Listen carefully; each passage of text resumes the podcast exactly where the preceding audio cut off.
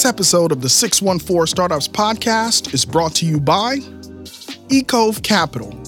Are you a researcher or an inventor with a product or technology you want to commercialize and you're not quite sure how to get started? The team at eCove can help you validate your idea, secure funding, and provide the support necessary to help your startup succeed.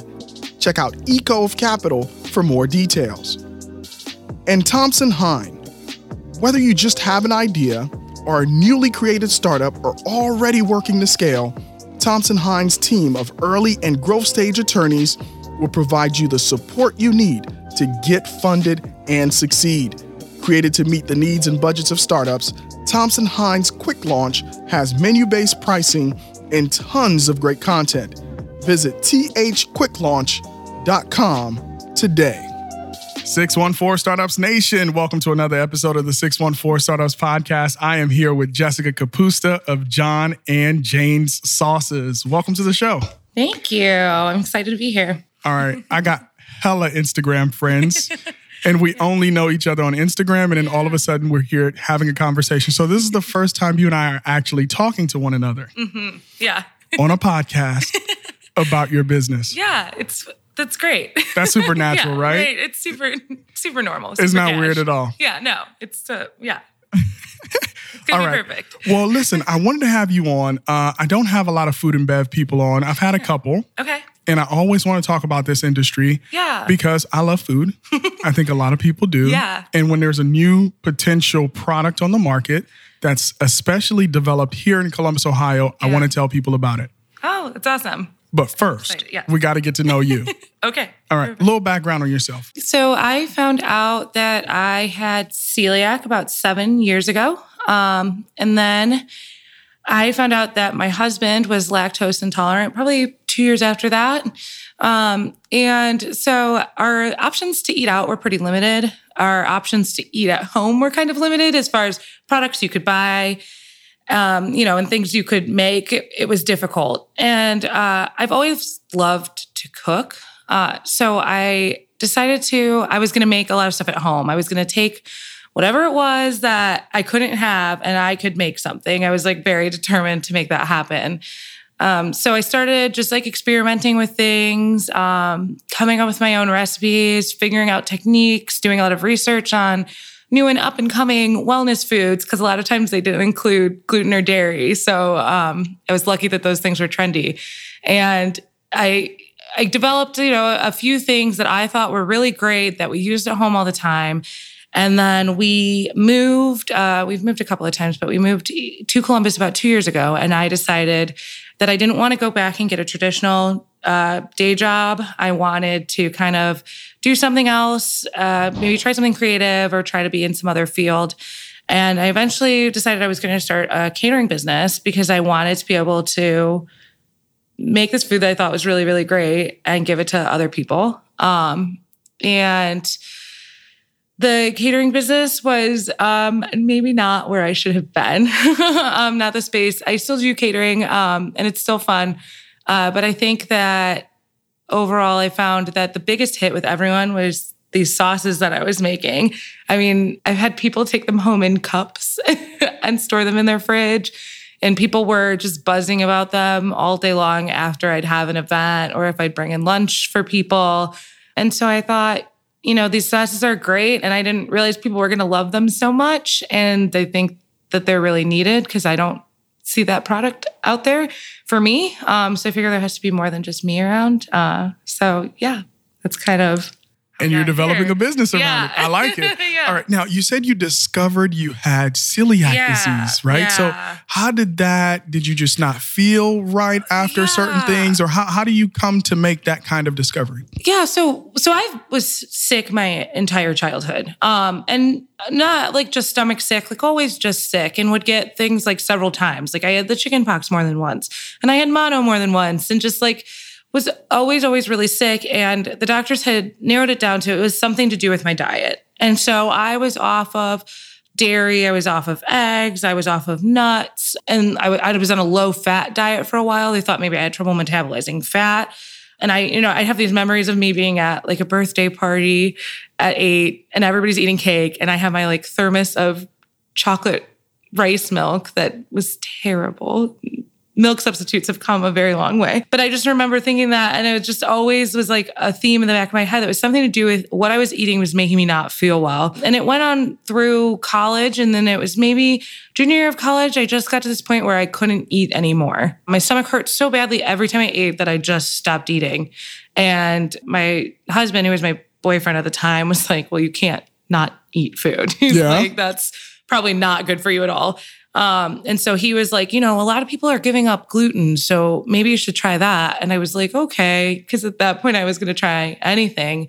And then probably two months or so into it, I started to feel remarkably better and just got better and better and better. And then finally went to a doctor to have it confirmed uh, through some testing and biopsies and stuff that it was celiac disease. And that was probably what was affecting me most of my life up until that point. Yeah. Now, what is celiac disease? So, celiac disease is an autoimmune disease. Basically, what happens is when I eat gluten, my body thinks that that's like a terrible, awful thing, and, and it starts attacking my intestine. So I lose the ability to absorb certain nutrients um, and it hurts and is not pleasant. And I get a lot of the symptoms you get when you have food poisoning.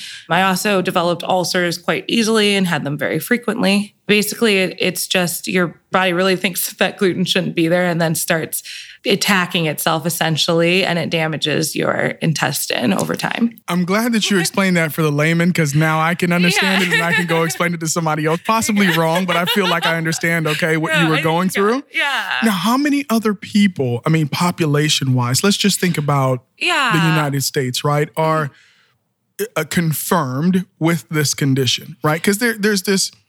I'm always wary of health trends. Yeah. So, like yes. your boyfriend at the time, husband now yeah. said, well, everybody's going gluten free. You might as right. well try that. Right. So let's talk about the facts of people who are actually diagnosed with this condition, if you know, yeah. and then people who are choosing to stay away from certain things because of it's a lifestyle choice.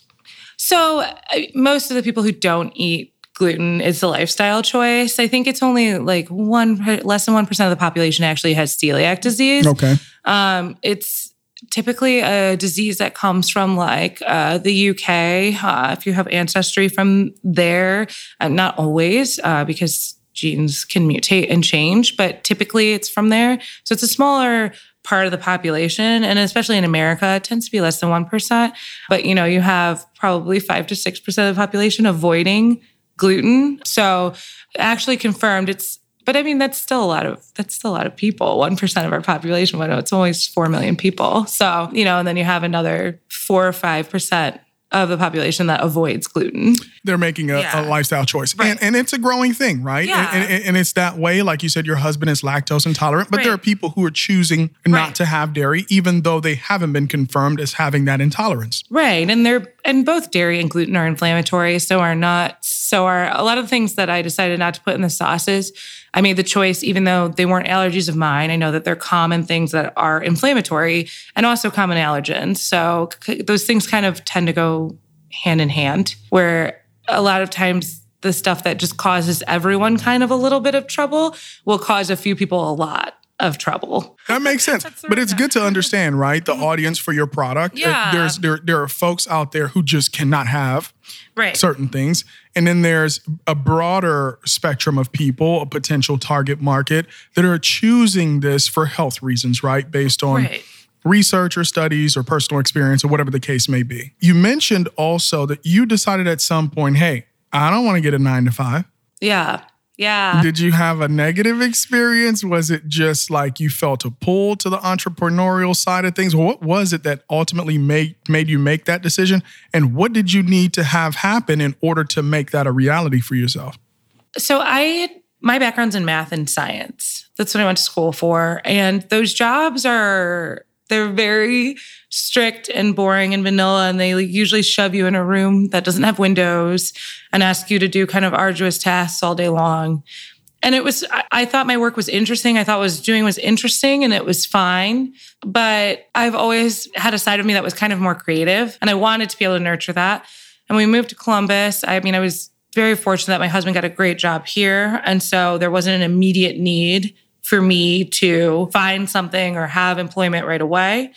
And I kind of thought, well, instead of forcing it, why don't I just take the opportunity to explore what else could be out there for me instead of just immediately saying that I'm forever going to be in this windowless room, you know, doing equations or uh, Excel spreadsheets all day long. Um, so I kind of gave myself the grace to kind of take some time and figure out where I wanted to be. Being an entrepreneur was not what I thought I was going to do. It's been kind of very almost accidental. I knew I wanted to like start this catering business, but like I never saw myself as being like the founder of something or I figured I would just, you know, I'd be delivering food to people and that was fine and I never really got into it until I took a inspired entrepreneur class through the WSBA and was like, What does that stand for, WSBA? The Women's Small Business Accelerator. Okay. So, yeah, I had a friend who was like, Well, if you are going to be doing this catering business, that's a business. So you should probably take a class since you don't know anything. And I was like, Oh, okay. And so I went and then I realized that I actually like really liked the being an entrepreneur is um, very dynamic and challenging and there's lots of different hats to wear and lots of different places to be and things to be doing and so i found out that i really really liked that challenge i liked that it was shifting and moving going back wouldn't have been as excited about it Yeah, but, it's on Instagram now. Yeah. So you have to do it. You cannot undo there. it. It is on the gram. Yeah. All right. So it's so interesting that the kid who couldn't eat anything is starting a, com- a company around food, but a food that actually meets a need that you had. And so going through like WSBA and other programs like that when you were doing catering, yes right? But you found of all the things that you're doing, the sauce is the hit. yeah So, had you gone far enough into the catering business where you felt like it was that big of a pivot? Because catering has cost to it, right? You got to buy all this stuff, and oh yeah you know, it's it's not like oh, I was doing catering, like I was running a website and I just shut the website down. Like you had a whole bunch of stuff that you probably bought to get the catering. So, what was that transition like for you? Um, yeah, so it was hard because I was also doing some meal prep too. So I had weekly clients that I was delivering to, and I really wanted to be able to provide that service. But it was definitely a service that needed more education around it and more awareness than I could provide on my own. And given my budget and limitations and being newer to the area too, I think. So for me with the catering, I still have, I have, it's funny you say that. I still have so much stuff. So I scaled back and stopped doing the meal prep, which was like a hard decision. Um, but I, and I still have the stuff for the catering and I still cater private events here and there. So I still am using some of that stuff. I still use the kitchen space that I worked out of. But I then started using that kitchen space as dual purpose. So when I had to reserve it for my catering, and then I was experimenting with sauces and I was experimenting with the formulations and weighing things and all the there's a lot that goes into getting sauces to the market. But um I was kind of trying to double dip in the catering to get the sauces moving forward. And now the catering just kind of is every once in a while. And I've been ma- mainly focusing on the sauces. Enough backstory. yeah. Let's talk about the star of the show. All right, the sauce, right? Yeah. So, where does John and Jane's, the name come from? Yeah, so uh, that is my husband's and my middle name. Um, and I kind of liked it because it's also his dad's name and my brother's name and his grandpa's name and my grandpa's name. And uh, Jane was the name that was given to me from my grandmother, who I had a very special relationship with. Um, so it's kind of this nod to me and my husband, but also our families, because I kind of wanted to have that feel of something. I think when we think about taking a lot of stuff out of a food, we think of it becoming kind of unnatural and not something like homey and comforting. Um, but I kind of want to give that back to people who can't have those things or choose not to have those things to have something a little bit more like it came from some real people. 'Cause it did, you know? Yeah, and, and you know, it's a, it's a play also on the the kind of the, the her- heredity side of a lot of these things, right? Like allergies and, and what you described from celiac and, and the origins of it. I get it. And so I have two. You brought two options for me to take a look at and probably taste. I probably should have ordered Yeah. like some chicken skewers know, or something so we could put this on there. But you have two flavors here: the Pow Yeah. Pow sauce. Mm-hmm. I like that name, and Thai free nut sauce. Before we get into the flavor profiles, what's in them, what's not in them, Yeah. let's talk about the business side right now. Okay. Right. So where are you in the process in terms of development? Is this the final product? Are you still doing testing?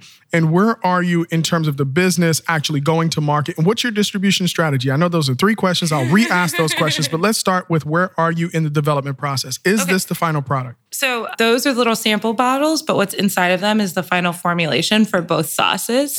Um, we've kind of been, I've been all over the place with it. Um, and luckily, because I have the science background, I've been able to do a lot of the work on my own to get them to where they need to go. So it's been a little bit faster because I haven't been waiting on labs. But that's a final formulation. It is ready to go. We had trouble finding a co-packer that we could work with. What does a co-packer mean? So a co-packer is the person who would actually take the ingredients that I would give them, um, mix them, and make them into the sauce, and then bottle it for me. Uh, and then I would take it and label it and distribute it. Problem with us with a traditional co-packer is they make everything. So they're making sauces and dips and condiments that have, you know, all of these things in it that I don't want in my sauces. And for people like me or my husband or people with severe nut allergies, you can't have a sauce that's touched those things. Yeah, like you see, like uh, Yeah. produced in a factory that also makes nuts. Yeah, blah, blah, blah, yeah, blah, blah, yeah, blah. You can't be in one of those factories. Right, Okay. Right. Um, and there is technically nowhere in the Midwest that was like a dedicated um, top eight free co-packer. Um, and so I experimented with um, using one on the West Coast, but getting my first production run done was extremely, extremely expensive. And so I kind of decided to get a little bit creative and narrow it down and found a co-packer in Ohio. And so then I made the final formulation that will work for them, for their equipment, for where products they accept, because co-packers also have their own list of things that companies they want things from or don't want things from or products they will use or won't use. Um, so once I got through their R&D and got talking to the procurement team, I learned about what products they had easily uh, available and would accept. And so then I came up with a final formulation for the sauces. And so this would be what you would take home in a jar from wherever. All right. So you're not selling these like while you're doing all these development, uh, all this development, Um, so yeah, we're doing pre-sale right now. okay. So yeah. so these are going out the door Yeah. with your formulation in your kitchen that you use, and you bottle these yourself as they are right now. So yeah, right now we're doing pre-sales. Um, I've been giving people samples of the formulation to try out um, and to see if they like it. But the actual product, the full size product, I'm hoping to have done by the end of February, early March. So we're doing pre-sales for that through our website now. So you can go ahead and like reserve your bottle if you want. But yeah, we're just gonna launch with those two. Um, and I'm only doing pre-sales for about 1500 so we're getting kind of low on those, but hoping that we can get more people to try them then. And then also so I can get it out to some restaurants and retailers. um, Makes sense. Q2 of next year. Makes sense. All right. So formulation down, Yes. pre-sale website is up. Yep. You can go there and order this. Yes. Co-packer in the bag, good Yeah. relationship. They're going to produce this stuff. You're going to be able to deliver it. Yes. But all of that t- took money. Yes. It took personal investment. I read on the website you'd kind of started some ways of trying to fund this. Yeah. Ultimately, there are going to be people listening. Like so, traditionally, people aren't here are like, "Oh, I'm going to go raise venture capital." And I wanted to bring you on because you had to seek either a bootstrap method or some alternative financing. So let's talk about the financial side of getting to this point. so yeah, it's it's it's been all me. Bootstrap. So yeah, just bootstrapping it. Um, I kind of had a feeling that that was the way it was going to go. Um, just because I realized that there is a need, but I have to get it in front of the right people. And to get it in front of the right people, it has to be a finished product.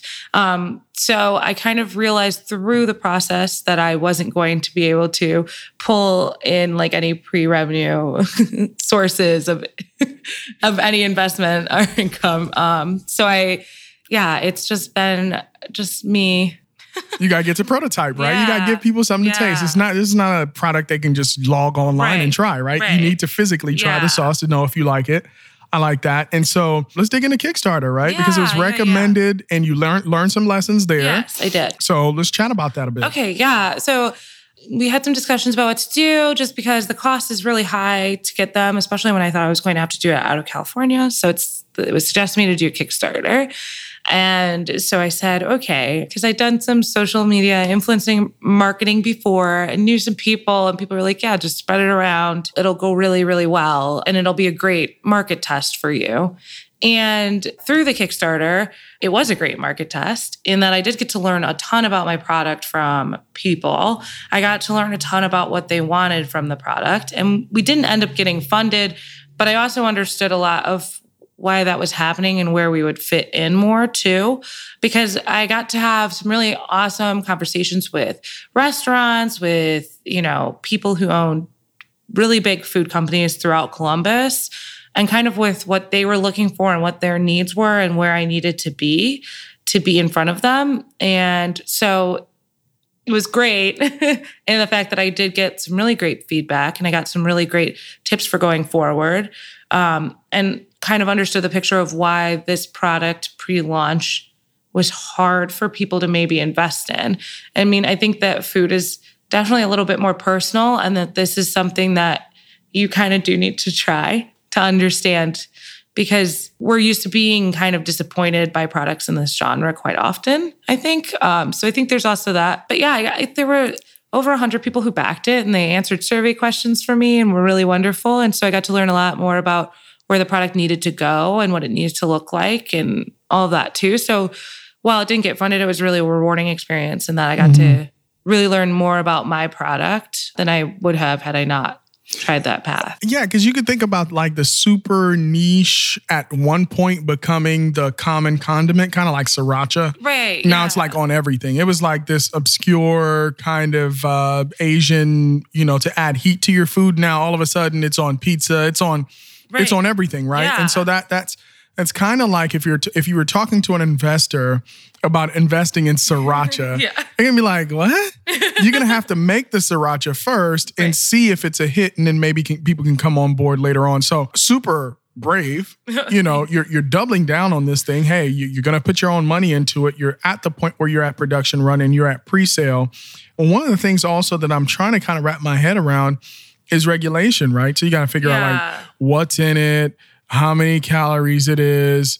And, and, you know, you got to label it exactly right. Is that one of the things that kind of having the right co-packer on your side provides you the ability to do, or is that stuff that you have to do pre going to your co-packer? So the co-packer can be super helpful with that. Mm-hmm. Um, yeah, like for me, I did do a lot of that work before coming to them because I was having a hard time finding a co-packer. So I was doing a lot of, I was just like anything to push it forward.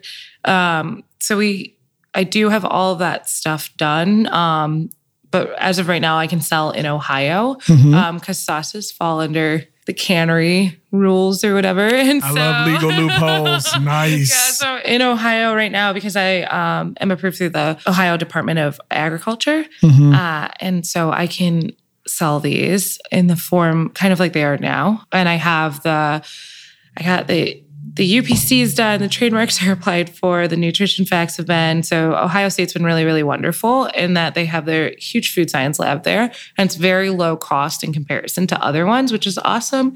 So I've been taking full advantage of Ohio State's food science labs and all of the different things that they'll do for you. I mean, they'll test your product for literally everything if you want. Um, so that's kind of, it's been really great. It's, it's been really great that it's been down the road and I can kind of pop in and say hi you know how's it going with this? or what are you guys working on here? So i mean that took months. I set my sauce up for shelf life testing la- end of last april. Um, so and i finally just got this mm-hmm. done now in december. That's so. awesome. So there's a lag time. You need patience. Yeah yes. and a lot of work even yeah. while you're waiting. So pre-sale how are you getting the word out about i mean besides doing this awesome podcast that everybody's going to hear about your product yeah. Uh, what else are you doing to get the word out ahead of this big launch in February? Yeah. So, um, well, so we've been uh, we did a couple of markets, uh, letting people taste the product, uh, and then early next year, I'm planning to have a few tasting parties.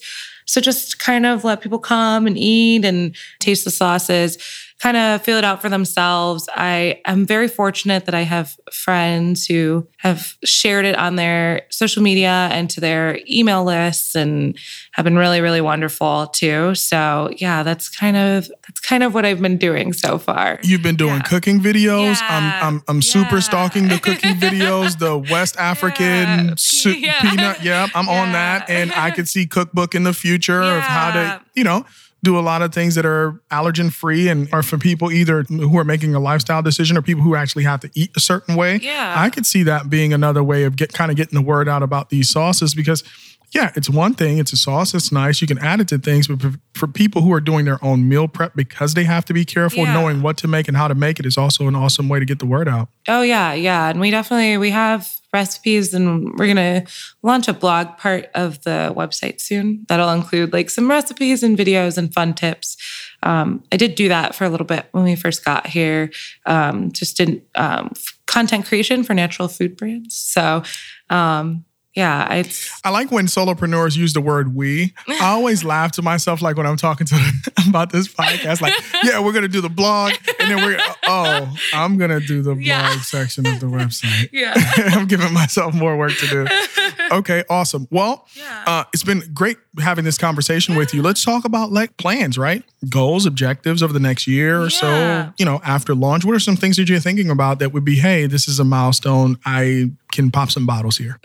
My biggest goal for next year is to be able to get onto shelves in, in a retailer, like any retailer by the end of the year. Um, it's kind of a fast turnaround.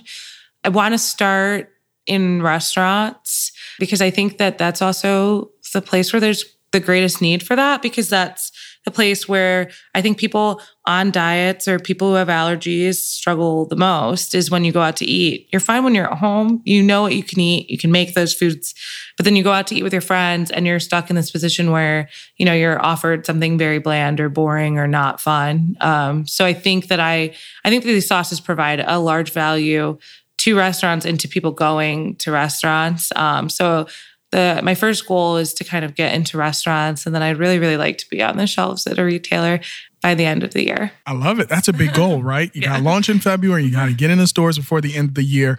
Well, Jessica, thank you so much for spending time with me. This has been awesome. Well, thank you so much for having me. Uh, Yeah, I wish again. I wish I could have tried it on air. You know, I feel like, hey, it would it You be inappropriate to just No, lick it right it. now? Okay, all right. Yeah, Let's go just go with the it. Yeah. straight. Okay, so right now, guys, this is the Thai free nut on the cover. Uh, it has like skewers, which Yeah. I said would have been awesome with this, right? Mhm. All right. So nice, beautiful color. Yeah. It's giving me yum yum sauce vibes at So the that one's like a Thai peanut, but it doesn't have any nuts in it. So nice. this is really nice.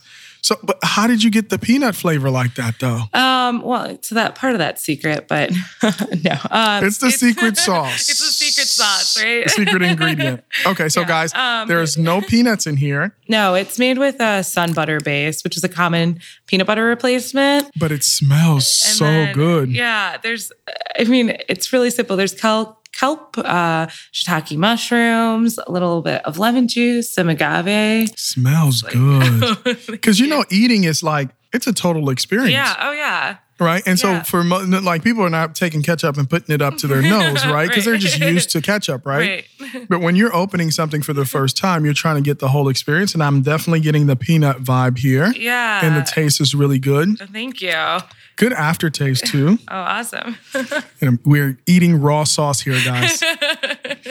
All right, so this one is a little bit lighter color. yeah. It's like a little more pink, kind of. Yeah. Like- and so we're doing this is the pow pow sauce. yeah. That one's like a yum yum. Okay, more tang here. Mm-hmm. Okay. I'm getting mayo-y. Yeah. So Okay, was that what you were yeah. going for? Okay.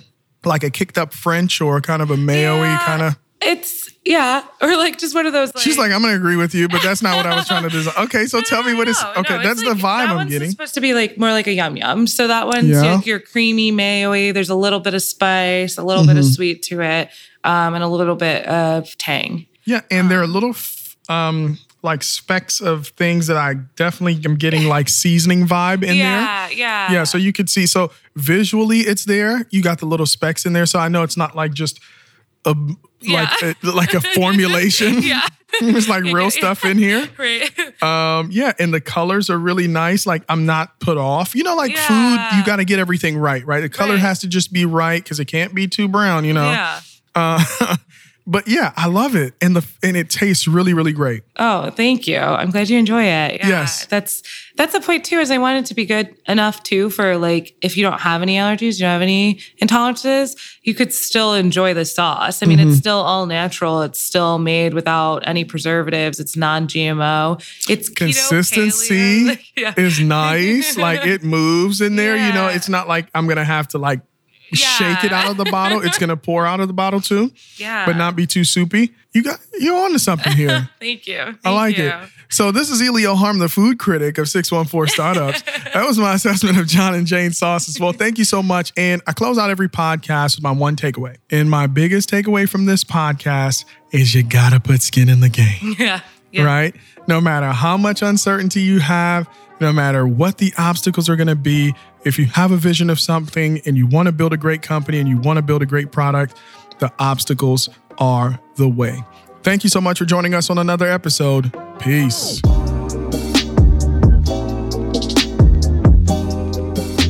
Six one four Startups Nation. It's a wrap. Thank you for listening. You can listen to this podcast on our website, www.614startups.com, and on all your favorite podcast channels like Apple Podcasts, Spotify, Anchor, and Google Podcasts. Make sure you like, subscribe, and comment. Also, 614startups.com is your one stop shop for Columbus startup news, interviews, and events. Make sure you make 614startups.com part of your daily routine to stay up to date.